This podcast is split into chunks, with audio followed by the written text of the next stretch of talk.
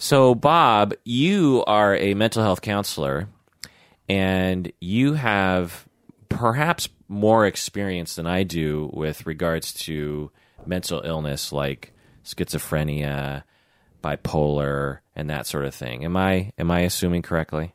Yeah, not in many years, but yes. In the beginning of your career, mm-hmm. you treated a lot of people with what we call in the business severe mental illness, right? Yes, that's true. I do not.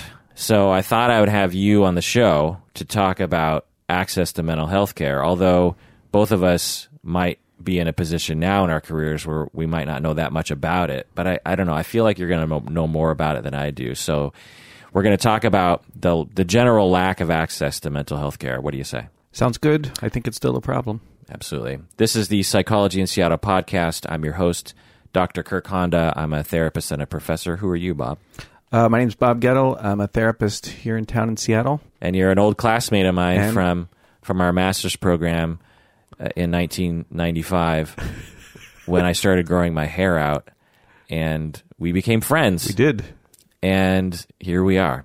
It was So- only 22 years ago. It was only 22 years ago. Yeah.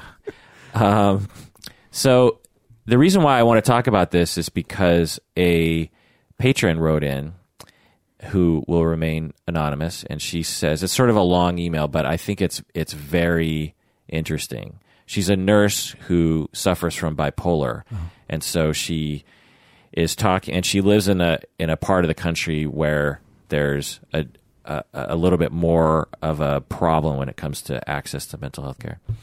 So today I'm going to read this email. It takes a while, but and then we're going to talk about some research and we're going to talk about the reasons, the factors involved in a lack of mental health care.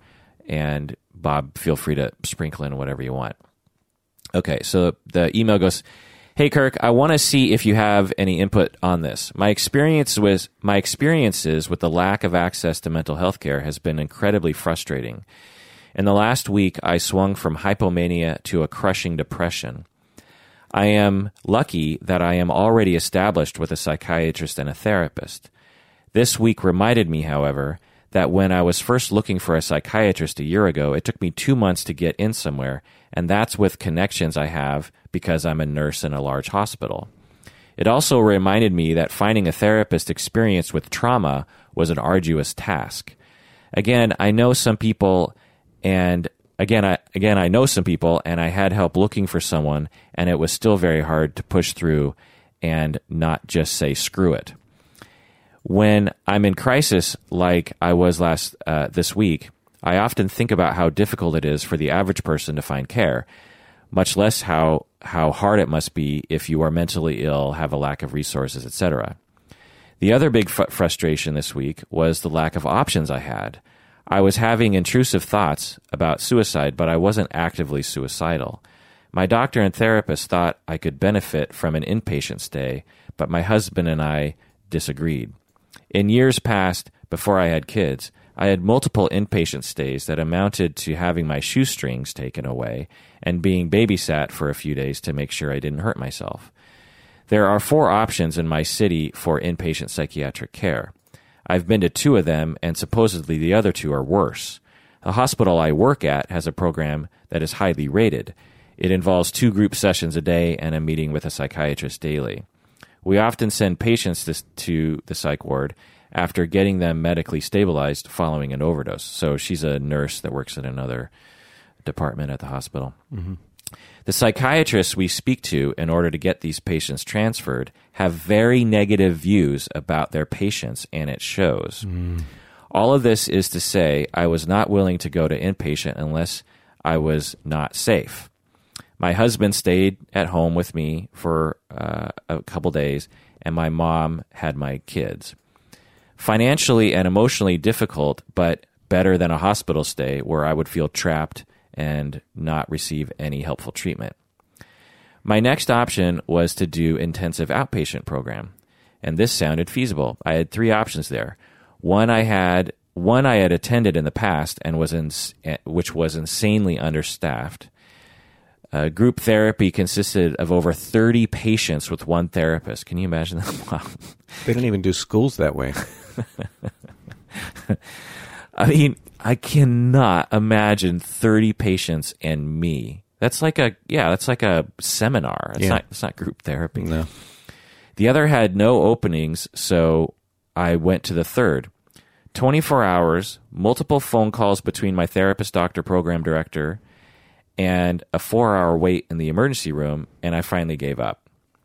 I hear about how mental illness needs to be treated from multiple angles, like medication, therapy, coping skill development, treating the whole family, group therapy, etc. But it feels like one would be lucky to just find a doctor who would throw medications their way and hope for the best.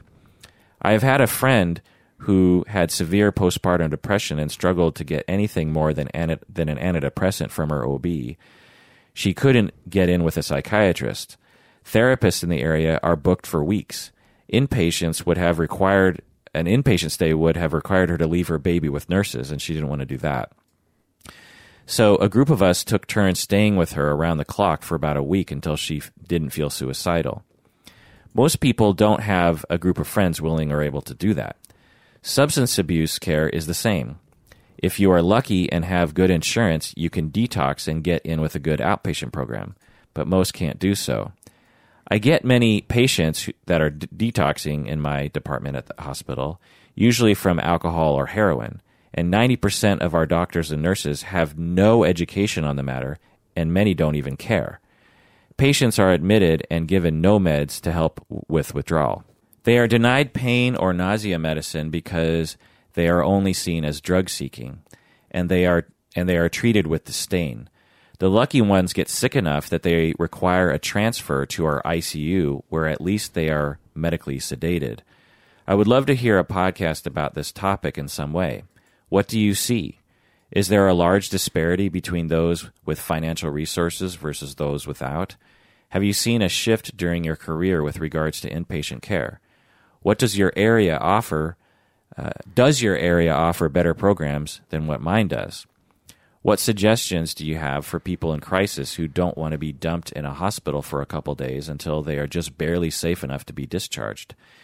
Is there is this a frustrating thing you experience or are you isolated because insulated? Are you insulated because of the types of clients you see? Bob, these are all excellent questions. What do you think? I think these are excellent questions, and I think uh, your patron is outlining a serious problem Yeah. that is probably nationwide, if not worldwide. Yeah. What have you experienced? Uh, so, in your current practice, Yeah. you have a private practice. Your office is is it still in Capitol Hill?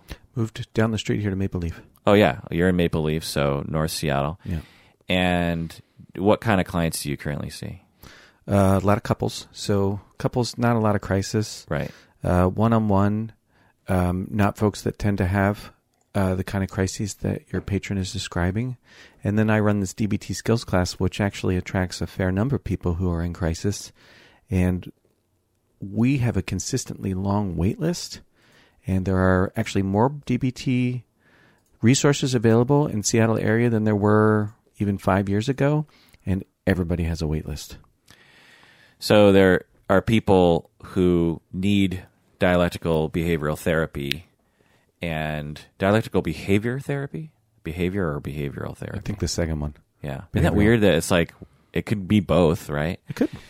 But there are not enough clinicians that are uh, available to provide that service. and these are they tend to attract people with uh, who have money enough resource to pay for such a thing because it's kind of pricey Yeah. and there are uh, that i'm aware of two community mental health programs that offer dbt one of them offers a full program of dbt which is individual counseling plus that skills training Is that Harborview? at harborview and it's run by somebody i think is really good Yeah. and uh, the other one is uh, just a skills class. Just a skills class. It's a skills class in a community mental health clinic up here in North Seattle, The Ryther or something? uh, community psychiatric clinic. Oh, yeah, that's right. That's where you did your internship. Yeah, and And you worked. started that class, and that was 20 years ago. Oh, you started that class with your friend. with my friend, and uh, still running as far as I know. And um, boy, there's so much. Well, so what you're saying say. there is there's a lot of people suffering from conditions like borderline or other kinds of issues that uh, create uh, a lot of problems for them in their life. Yeah. And DBT is a an effective treatment to help them uh, cope and to help them reduce their symptoms and to help them have a functional life in this very uh, skills based, evidence based, um, you know, higher than normal success rate sort of way. Yeah. And it's in a lot of ways the standard of care when it comes to uh, borderline and, and other kinds of issues along these lines. Yeah. And yet, there are not enough clinicians in general. And what you're also pointing to is there's only one program that provides the full the full DBT service at Harborview, and and and that are for people that can't afford it. Yes. And that program uh, probably has a huge wait list. Probably has a huge wait list. Right. If you had a huge wait list of people with broken arms who couldn't get treatment for their broken arms, or a huge wait list of people who had diabetes and couldn't get treated for diabetes. The as a community, we would say that's insane. How in the world do we live in a society that has a wait list for people who need care, and yet when it comes to mental health care, we're totally fine with it, and that's the problem right there, right? So in your early career at uh, community CPC, community psychiatric uh, clinic, you treated more people that, as you're saying, have crises that require greater levels of service besides just an hour of psychotherapy a week, like psychiatry, hospitals, that wraparound services, that kind of stuff. And so, um, what was your experience then in terms of people's access to to mental health care? It's a good question. You know, I'm I'm thinking back to when I first moved to Seattle in 1992, and I was a case manager at uh, a community mental health clinic that no longer exists down South King County, and at the time, we had eight case managers, each with a caseload of between 15 and 20 clients. That was when I started in '92, and when I ended in just a couple years later, um, the caseloads had doubled number of case managers had shrunk in half. They had switched things around, and it, basically, what I'm trying to say is there was a squeeze, more From- for less. From funds, Yeah, from funds. and you got funds from the government. Yeah, from the Medicaid program, state. So, because of politicians and policymakers and Medicaid administrators, they reduced funding for mental health help and for case management help. So, case manager, explain that to the listeners. Maybe they don't understand what you were doing. Um, sort of like in between inpatient treatment and psychotherapy, there's case management, which are folks who um, are there to assist in crisis and often do linkage to resources like I need a place to live, or I don't have enough food, or how am I going to pay for these meds? Yeah. And so, um, uh, and along with that is you know emotional support, Right. someone who's your ally who cares. Yeah. Which can make a huge difference Oh, yeah. in someone's life. Feeling that someone cares Yes, is a big deal. right. having someone who's in the system who can advocate for them, connect them with resources is a huge deal. Huge. Um, someone who can talk to other clinicians for you and say, hey, you know, they're not quite so happy with their medication, but they feel shy that they can't really say that to you. Could you maybe lighten up a little bit on uh, the other thing I'll say before going into the bulk of what I want to talk about is this patron is a wonderful person. I just have to say, she, uh, you know, talks about how one of her friends suffered from postpartum depression and was having trouble finding access to anything other than just getting an antidepressant from her OB. And then her and her friends decided to gather around her and uh, be with her 24 7, which is the best thing you can do for someone who has suicidal thoughts. Essentially, that's all inpatient is, is you're around staff 24 7, and it's really hard to go down a path mentally and behaviorally to kill yourself when you're in the midst of other human beings. it's hard practically because if someone sees you, they can tackle you or something, or you know, intervene somehow. But also just mentally, when we are around other humans, it just makes us feel better. And when we're isolated, we feel worse.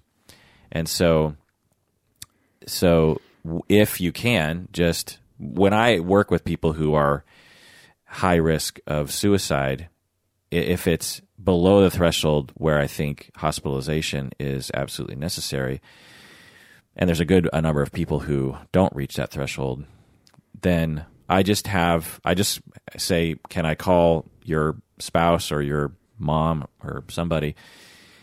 And then I call them and I give them the full rundown and I say you have to you have to watch them twenty four seven and they, they can't they can't even go to the bathroom by themselves. I say you have to go into the bathroom with them because that could be the moment that they decided, or they could lock themselves in there or something. And so, you know, get rid of the guns, the knives, the pills, you know. But that's the that's the thing, and so that's what this patron did. And I just think you know she's she's indicating some some really uh, warmth and compassion and and a can do attitude, which is which is good. Also, her email is just so descriptive in terms of the kinds of barriers that one run in, run, runs into, even though she's a nurse in a hospital. That's what's so interesting, right? Presumably, she has funds and, and medical insurance. So she are, she has that privilege. She's a professional. She has connections. She she has friends, and yet she still has trouble accessing mental health care in America. Do you know? Um, incidentally, I looked up where she lives because all the patrons typically have their address on Patreon. I, I won't reveal, obviously, but she lives in a part of the country that traditionally has less access to mental health care in the South. But statistics, uh, the South isn't that different from the rest of the country. Um, when they rank states on access to mental health care, there are some differences, and I'll get into some specifics here in a second. But but it's actually this is a countrywide problem and the South isn't. And in some southern states, it's they're actually better than than a lot of northern states. It just there's a lot of different kinds of way of, ways of looking at it. But anyway, does she live in an urban area or a rural area? It sounds like she lives in an urban area because she said there's four inpatient oh, yeah. places in her city. Right. Um, but yeah, if you're living in a rural area, then forget about it. Yeah. Right. Uh, you know, we still have programs in this country like Northern Exposure where a remote village will pay off the debt of a clinician who moves to their community because they if they just let capitalism do its thing there won't be a single therapist who comes to their, comes to their town so they have to subsidize people moving there and so right now therapists if you're wanting to get rid of all your debt you can actually sign up for these programs and move to other cities. I didn't know that. Yeah, it, it's not a it's not a federal thing. What it is is essentially like I knew someone who I think Wenatchee in Washington. It's it's uh, central Washington. It's a you know semi remote town, and they offer for for novice therapists to move out there, and they will uh, give you a bonus essentially for for your debt but essentially it's just extra pay. you know what I mean? Uh, but they label it as, you know, uh, for every year you work with us, they'll they'll give you twenty grand to pay off your debt or something like that. Um, so, so yeah, uh, I that's a fucked up system. I just have to say, you know, uh, if we had communities that didn't have a single physician or a or an ER or an ambulance system or something, we would say that's not right. You know, that's not okay. We need to have uh, everyone needs equal access, and there needs to be enough clinicians to go around. Anyway, so Bob, I'm going to run some some research by you, and I, so just it's I'm going to ask you questions, and you guess. Okay? All right. In the U.S., what percentage of people with mental illness do not receive mental health mental health care treatment. What, Two, per, what percentage? I'd say two thirds, sixty six percent thereabouts. Close, fifty percent. Mm-hmm. Uh, what percentage of adults have experienced a mental health issue in the past? What what percentage of adults have experienced a mental health issue in the past? Well, depending on how you define it, I'd say almost all of them. yeah. Well, according to this stat, I think it's um, uh, well, it says twenty percent. So you know, take that or leave that. But yeah, I mean, if you include like all the various different adjustment disorders and, and whatnot. But anyway, percentage who uh, who currently live uh, in, of Americans, percentage who currently live with a serious mental illness such as schizophrenia, bipolar, or major depression. What percentage would you say? I'd say around two or three percent, Yeah, four percent. four percent. What percentage of adults? And that's a lot. You It know, is. four percent Of, what, what's in 350 million people? Yeah, that's a lot of people Yeah. with a serious mental illness. You know, we're not talking about phobias or. I'm, I'm guessing they don't even include PTSD, but they should. But um, so we're you know schizophrenia, bipolar, major depression. Yeah. Um, what percentage of adults with a mental illness remain uninsured? What percentage of adults who have a mental illness do not have insurance in the United States of America? I would guess more than half. Uh, Seventeen percent. Seventeen. Oh, not Which even is, close. Yeah, which is uh, almost eight million people, though. Yeah. So there are eight million people in America walking around who have a mental illness, who don't even have m- medical insurance. Yeah.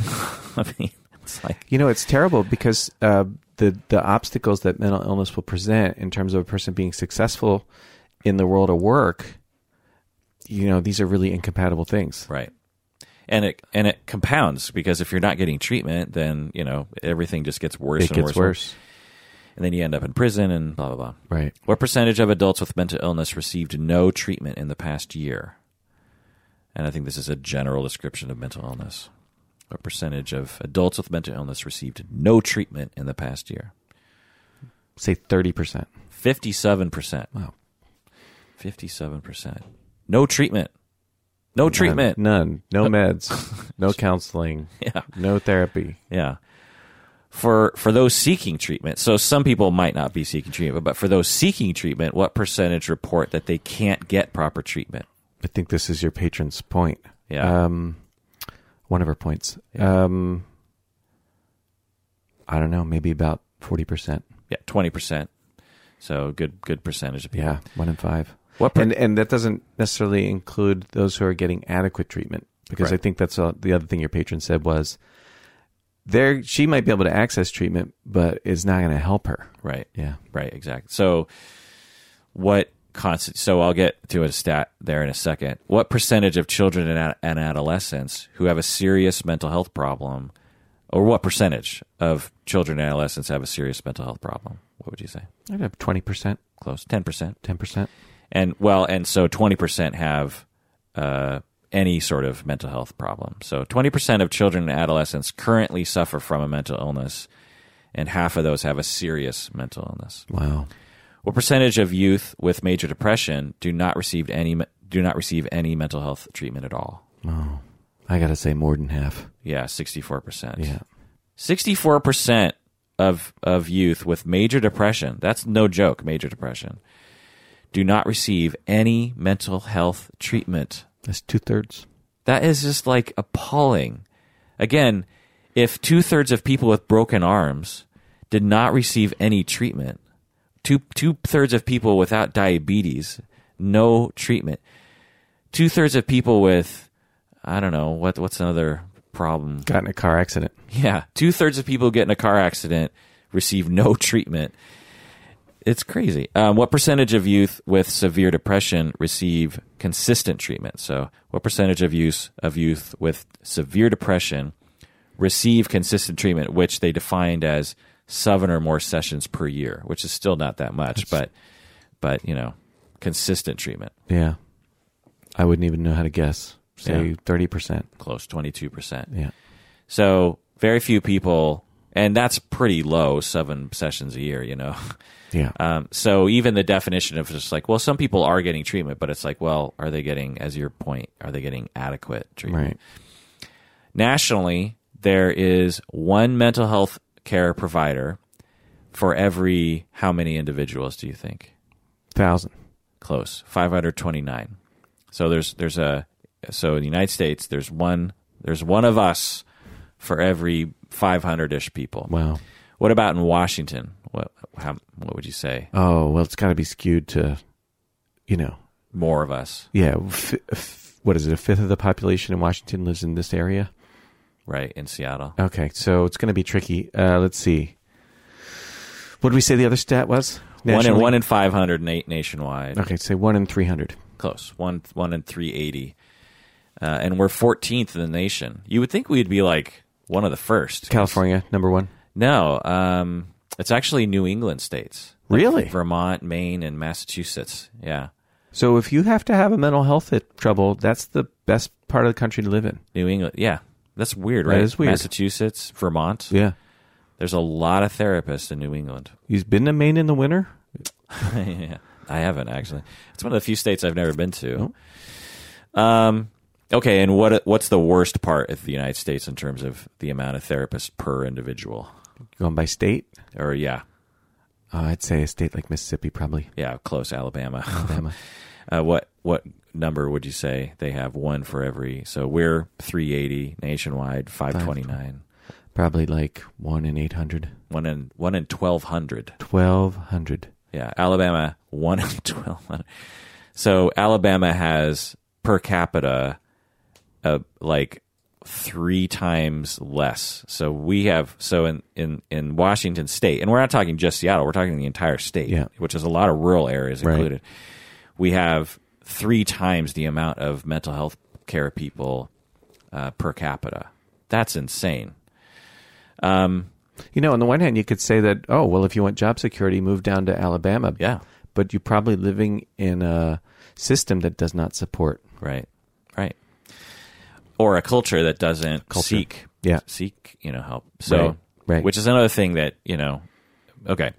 So the World Health the the World Health Organization, or as I like to call it, the World Health Organization, has actually tackled this and studied it, and they've come up with the following key barriers that need to be overcome around the world, not not only in the United States, but there is an, an absence of, of mental health from the public health agenda. So when people talk about public health, mental health care doesn't isn't raised very often.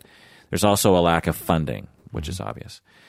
There's also they they say that the current organization of mental health services isn't isn't good enough, which I'm guessing refers to like in the United States, in Seattle, for instance, a lot of mental health people are completely separated from the health system.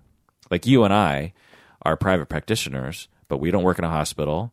We don't have a relationship with a hospital. We don't have a relationship with a physician or a psychiatrist or a you know internist or whatever.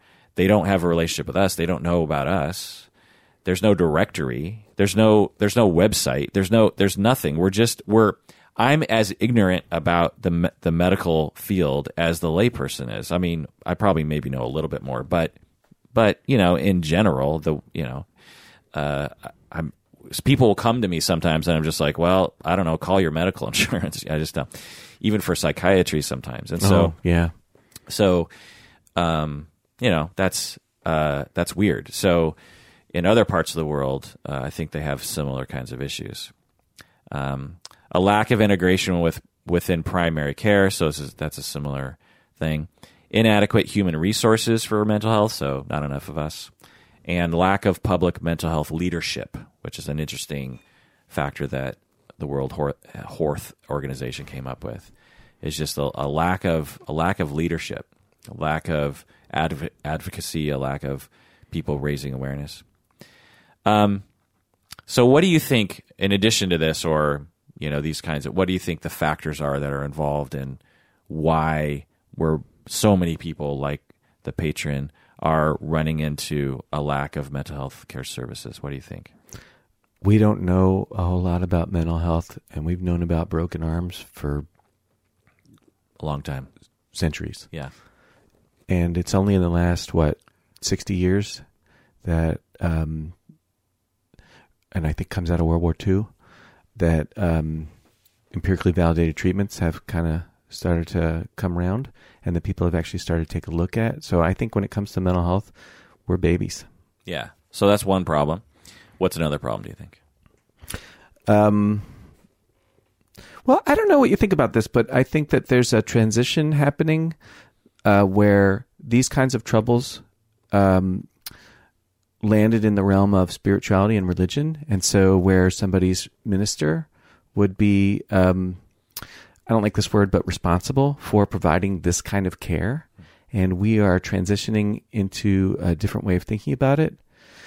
You know, I hate to say there's stigma, but there is. Oh yeah. But it's sort of just a tired thing to say, but it's true. There is still stigma. Oh yeah. I think uh, we are largely ignorant Yeah. about what is mental health and what does that really mean. Still a lot of shame. Uh, probably not for you or me. I mean, I don't have any trouble saying I have problems with depression or whatever. You know, Wellbutrin is a great drug. Yeah. Um, but um, for many people, and it's it's I guess it's a little bit hard for me to relate to because I am so comfortable.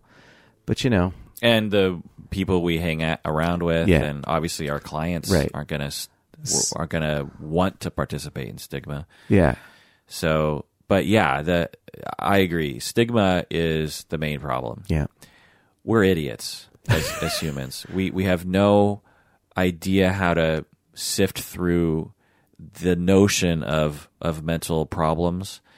We have a culture uh, that is widespread around the the world that stigmatizes this sort of thing. If you have a broken arm, no stigma unless you did it doing something stupid. But even then, you're still gonna. If you have a broken arm, there's there's not a lot of circumstances that you're gonna stay home. Uh, you're gonna go to the hospital and get and get help. and nobody's going to look at you funny because you got a broken arm. Right. You got a cast on. They wanna sign it. Yeah, they might even think it was kind of cool. Yeah. Like, oh, you're a tough guy. Mental health? No, no, no, no. The the first, I mean, one uh, another factor that I'll say is a lot of people because of a lack of awareness and a lack of education, a lack of just general knowledge, people don't even know they have a mental problem until sometimes it's too late.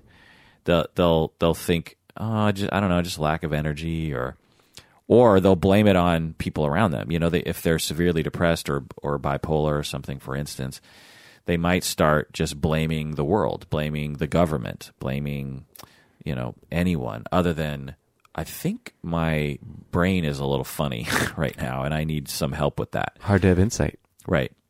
Be, well, p- insight is affected by mental illness sometimes, right? Yeah. If you're bipolar and you're manic, it's hard to imagine that there's something different about you.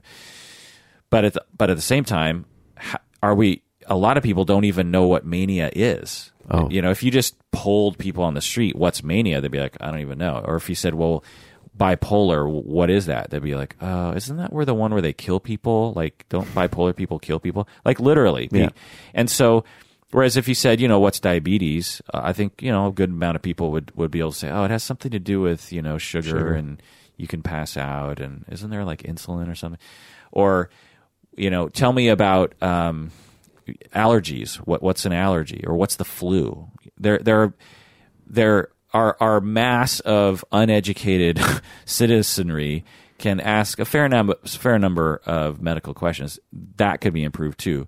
But when you ask people about actual uh, mental illness, it's just like they have no idea. I mean, the average person thinks schizophrenia is dissociative identity disorder. Oh, yeah. You know what I mean? Yeah. Oh, I'm, you know, you're so schizophrenic. One day you're like this and the next day you're like that, you know? And it's like, that's not schizophrenia. I mean, and that's one of the most easily identifiable mental illnesses, you know what I mean? Mm. And so it's just, so anyway, there's a general lack of, of, of just sophistication. So people don't even, people don't individually even know that there's something wrong. You know, like we raise a lot of awareness about heart attack you know, since I was a kid, I, I, I've just, I don't know a single person in my family who's had a heart attack that's close enough to me for me to have seen it. But I can tell you that if I had a few of the symptoms, I would know it. Sweating, a pain in my chest or back, uh, shortness of breath, um, you know, right there. It's Yeah. like I, I've never seen it, but right away, and I'm a medical layperson. I know the symptoms. How many people know the symptoms of bipolar? How many how many people know, you know, the onset of PTSD or something, you know? Yeah. The the average person just doesn't know and that's that's a problem. But um but yeah, stigma. We're idiots, like I said, and uh, culturally, depending on the situation, we might have had systems that actually like labeled people with mental illness as broken or immoral or or um, possessed by the devil or something, and so uh, that doesn't help. But we're still in the Stone Age. We ignore it. Uh, patients are afraid to speak up. Politicians avoid it. Um, and I, you know, even our own field, we tend to just be siloed and we should be picking and i know there are there are movements. People are trying to raise awareness and people are doing things and that's all good for the movement. But there should be like a you know a million a million crazy people march or something on washington at some point. I'd participate in that. And uh you know has there ever been such a thing? Do you know? I feel, I feel like there must have been at some point some kind of massive march for mental illness. You- Yeah. Not that I'm aware of. I think uh, Hands Across America or something. Was that related to mental illness? I don't know. I don't think it was. Okay. Yeah. Now I'm just making shit up. Oh well. So, um, so yeah, the the factors just rattling them off here. There's a, las- a lack of personal funds. So, in order to get, uh, as you were pointing out, uh, to get on the shorter waiting list for the DBT groups, you need money. Yeah. if you if you don't have any money, then you get put on the longer waiting list. Um, so just a lack of personal funds, a lack of knowledge of where to turn. People just don't know where to go. Yeah. A lack of clinicians knowing where to send people. Right. Um, a shortage of mental health care workers.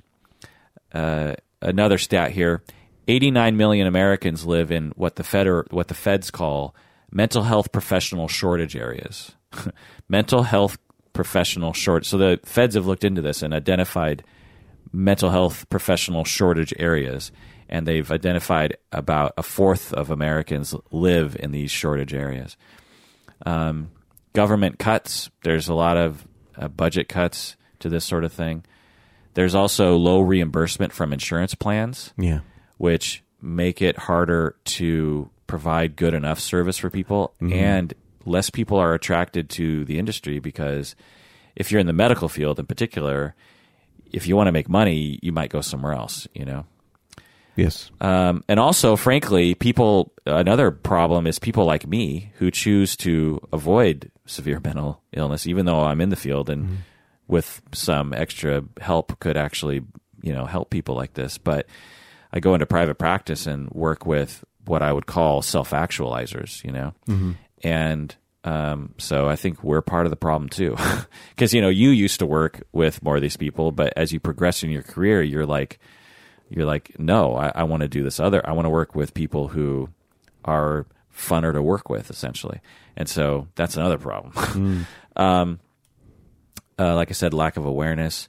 There's also problems with lack uh, a lack of a particular treatment type, like lack of inpatient services or lack of psychiatry in a particular area. So, so those are the factors I can think of. What are the effects? Let's try to let's try to scare people and help them realize, like, look, unless we change this around, particularly the stigma part and the government funds part, we're going to continue seeing a number of problems. What kind of problems do we see as a result of a lack of mental health coverage or, or care for people? Well, more misery. Right. Just that's the first one I say is just like suffering. People suffer, and, and people should care about that. You know what else? I'm drawing a blank. Prolonged symptoms. So Oh, lack yeah. of treatment It gets worse. gets worse. What else? Uh, more death, premature death. Yeah. I don't know that that in and of itself will actually catch anybody's attention, and that's an appalling thing to be true. Yeah. Well, if you have a loved one Yeah. who is at risk, they could die before their time and from suicide or some something else. Uh, crime goes up when you don't have people. It's not that mentally ill people are criminals, but when you have a mental illness and your life is going down the tubes and you can't get food or I don't know anything, then you know the chance might go up. Plus, when you're highly symptomatic, you know, for instance, ma- manic, it's hard to stay straight and narrow in those situations, and you know, some at least minor crimes are uh, uh, prone to happen in those situations. You're talking about impulsive behavior. Yeah, um, and or just weird thinking. You know, like like a, a friend of mine actually had a manic episode in which he believed everyone was his best friend, and so he, but he didn't, and he wanted cigarettes and he wanted to go to the bar and get a drink and stuff, and so he was convinced that every all these workers were his best friends and would spot him the money. You know, he's just like, so give me a pack of camels, you know, and give him the pack, and he's like, oh. I'll, I'll, I'll get you back. I don't got any money right now. I'll get you back. And, and they're like, uh, sir, you have to pay for it. He's like, no, no, no, no, no, I'll get you back. Don't worry about it. And he just walks out of the store. And he did this like, he did a string of these things over the span of like, I don't know, like 10 minutes or something. And then the, the cops kind of, you know, rounded him up. Oh, but poor guy. yeah. So, and then when people were, started reacting to him funny, he started getting really upset because he thought everyone was his best friend, you know. Anyway, um, so uh, also people another effect is a lot of the, these people because they don't have access to proper care, the right sort of care, they use a lot of other services like the emergency room service. Um, also, a lot of people end up going to prison, partially because they want to go to prison so they can actually get some help, but also because when someone commits a crime and they're deemed as having a mental illness, then this is where we send them, and and we don't really have uh, enough resources for for treatment in that situation. You know what I mean? We're not sophisticated enough to deal with that properly. We kind of have a one size fits all when it comes to that sort of thing. Right. If you commit a crime, then you're a criminal and you go into the criminal justice system, as opposed to, well, what are the factors that go into this? And I'm not trying to excuse crime on the one hand, but on the other hand, it ain't one size fits. Right. You, you know, and when we think of crime, we think like you know murder and assault, but that's not often the case. The, the case is like you you're suffering from schizophrenia, Right. and you hear voices and you see things and you're paranoid. Yeah. and you've alienated all your friends and family and you don't have a job and you don't have any money and you you can't get access to proper care and so you end up squatting in a in an abandoned house or something well that's a felony Yeah. and and then you get deemed to have schizophrenia and then you get put into prison where the whole thing could have been fucking solved if there was proper care Yeah. from the beginning or um you know someone is using substances like Mm-hmm. alcohol or or heroin or something to cope Yeah. with with their issues Right. and they again homeless they're on the streets and they get caught on the streets with with heroin and that's another felony and but you know those are the kinds of crimes I'm talking about Right. you know You're not talking about violent crime. yeah I'm, I mean it can happen of course but There's but- lower but- incidence of violent crime among people with severe mental illness than there is among the general population. right These are not dangerous folks. right occasionally it happens but it happens a lot more among people who don't have mental illness is the thing so oddly enough. Yeah. So the the issue of crime that I'm talking about that lands people with mental illness in prison often is is drug related, um, you know, trespassing. More victimless crime. Yeah, just kind of just your your your minor crimes that sort of pile up that and that put you in prison. You know. Yeah. Um, so so yeah. Uh, also, the last thing I'll say, and hopefully you know this motivates you, is people of color and LGBTQIA people are much more likely to suffer as a result of this lack of mental health care coverage. Not only because of the oppressive, um, uh, the uh, results of oppression and marginalization will cause people to suffer from more what we call mental illness, you know, PTSD from being abused or Right. from being, you know, uh, marginalized, bullied, this kind of stuff. But but also once they enter, once they try to interface with the system, the system discriminates against them. Oh. So they get this double whammy. They're more likely to Yeah. be marginalized and need mental health services. And then once they approach it, they're more likely to be discriminated against. And so that to me is just like appalling. It is appalling. Yeah. So the amount, and there's studies that show this, that the amount of people of color and LGBTQIA people who are not being treated are is much higher Right. than it is for privileged white people. Right. So Diagnosis itself is a source of prejudice. Have you noticed this? Like the word borderline? I, I saw somebody just this week who had sought mental health treatment, and when the clinician, you know, was diagnosing and came up with that as a diagnosis, refused to treat. Refu- like, what did they say? Like, I don't treat that. And there's away. this, yeah, and there's this like undercurrent of, and I've noticed this in the, uh, among folks in this profession, Oh yeah, that diagnosis, it just um, makes people either, either scared or irritated. right. But you don't see too many gastroenterologists who get irritated because their patient had appendicitis. Right, exactly. Yeah, it's insane. Uh, uh, w- the the phrase that I often think of when I run into this, uh, and and it never seems to. I, I don't think it really encapsulates what I'm trying to say, but it, but it totally encapsulates it, does, it itself to me, which is people come to therapy because they have problems. Does that make sense to you? It makes complete sense to me. Yeah. You know, people don't come to therapy because they don't have problems. Right. And so if they come to therapy and it happens to be uh, the problem that we label as borderline, Yeah. then that's the problem you fucking treat, pal. Right. You know what I mean? Uh, now, I understand if, if it's not your specialty or whatever, but the fact that, um, uh, you know, again, if it's, if it's not your specialty, like for instance, I don't treat eating disorders anymore. Yeah. Not because I hate people with eating disorders, but because treating eating disorders, uh, full blown eating disorders, requires a wraparound style of service that I just don't have time to involve myself in. I only I only see clients on Mondays. The rest of the time, I'm at the university or podcasting, and so it's when I treat people with eating disorders, it's pretty much a 24 seven job uh, when they're when they're symptomatic, particularly because it's a matter of life and death. Yeah. And so, uh, so ha- so if you don't want to treat people with borderline, then then you know that's fine. But at the same time, uh, the amount of clinicians who will say something like "I never treat borderline," and the amount of clinicians who will say it's pointless to treat someone with borderline. you know, there's that. There's that too. There is. Oh, there's tons of people that say like, "Oh, never borderline's untreatable. You can't. You can't. You can't help them." Um, and the amount of people who are just generally hateful of people with borderline, you know, Hateful. That's the word. yeah, uh, is is just astonishing.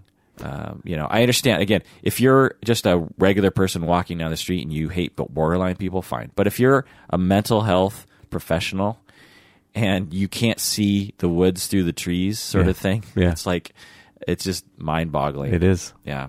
And I've ranted about that on this podcast a lot because I, as you do, specialize in people with borderline. Uh, not a lot of my clients currently suffer from borderline, but a lot in, in my career have. And I, it's hard work, but Yeah. it's very gratifying to see people um, change over time Yeah. and uh, and yeah, I I you know enjoy working with people with borderline. So when people say Right. those kinds of things that you're hearing, I'm just Right. like, w- you know, why are Yeah. you that way? Right. um, yeah, and again, people come to therapy because they have problems. Um, and maybe if they stopped being treated that way, they might actually react a little better. They might. yeah. Um, all right. Any last words here, Bob? Bobby G? No. Yeah, well, good. That's the end of this podcast in which we talked about that. Patron, let us know how things are going. Good luck. And everyone out there, here's my assignment do what you can to reduce stigma. And here are a few tips off the top of my head. Whenever anyone's talking about mental, mental problems, do your best to not participate in stigmatizing language. You can even fight back against stigmatizing language and saying, yeah, it's a little stigmatizing what you just said right there. It's a little bit of a put down. Um, you can also, if you have suffered from any kind of mental illness uh, or any kind of mes- mental issue, talk about it more uh, if you feel like you can. To you know, because if everyone walked around with a sign over their head indicating what mental illness, what mental issues they've had over the years, all the stigma would be gone because it would suddenly just be like, oh, this is almost universal. Yeah. and uh, so the more we talk about it, the the the less stigma we can have in this in this arena. Um, other things that we can all do is to bother our politicians to dedicate more funds for this. It's just a matter of funding. You know, it's it, it has a lot to do with that. Yeah. It has a lot to do with just uh, taking money away from, I don't know, let's say the military, and giving it to uh, actual Americans who are suffering in this way. Um, and that, rec- and you know, politicians listen to their constituency. They they want their vote, you know, and they act, and they a lot of them morally believe in serving their constituency. And so if you write them and bu- bug them, and there are are movements that are you know that people do. I know that there's there's people who do this. There's probably even websites that you can look to to for guidance around this sort of thing. Um, there's also an organization called Psychologists Without Borders or Psychiatrists or Mental Health Care Workers Without Borders. It's you know Doctors Without Borders. Yeah. They have a they have a subsection for mental health care without borders. Wow. So you can donate to that, and that will help get, you know, frankly, uh, the you know if we really want to get the most improvement out of our most bang for our buck, then getting healthcare services to people in other countries that might have a very limited mental health care system would uh, be in order. Um, so, so that's another issue. It's not just the United States, obviously. Uh, you know, we have a problem in the United States, but compared to the, some other countries, we're we're doing much better. You Yeah. know, so. Um, also, maybe if you're in particularly the southern states where there's a bigger problem, uh, you know, uh, raising awareness there could do a lot of good too. But even like I said, even Washington has its problems. Yeah. Like when I when I looked at the various different rankings, I thought Washington would be at you know near the top. Yeah. because there's a shit ton of therapists in Seattle, Right. but we're often at the middle of the pack, which is surprising to me. I think partly because there's a lot of people who live in Washington, um, so there's a lot of therapists, but there's also, there's also a lot of people.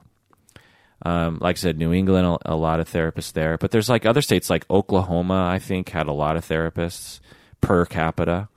So it's it's kind of random, you know. It, it doesn't the per capita thing um, isn't as intuitive as you would think. Yeah. So even Washington, we have a problem. Is my point. So Anyway, well, that does it for that episode. Thanks for joining us out there. Thanks for joining me, Bob. Thank you. And take care of yourself out there because why should people take care of themselves, Bob? They deserve it. They do.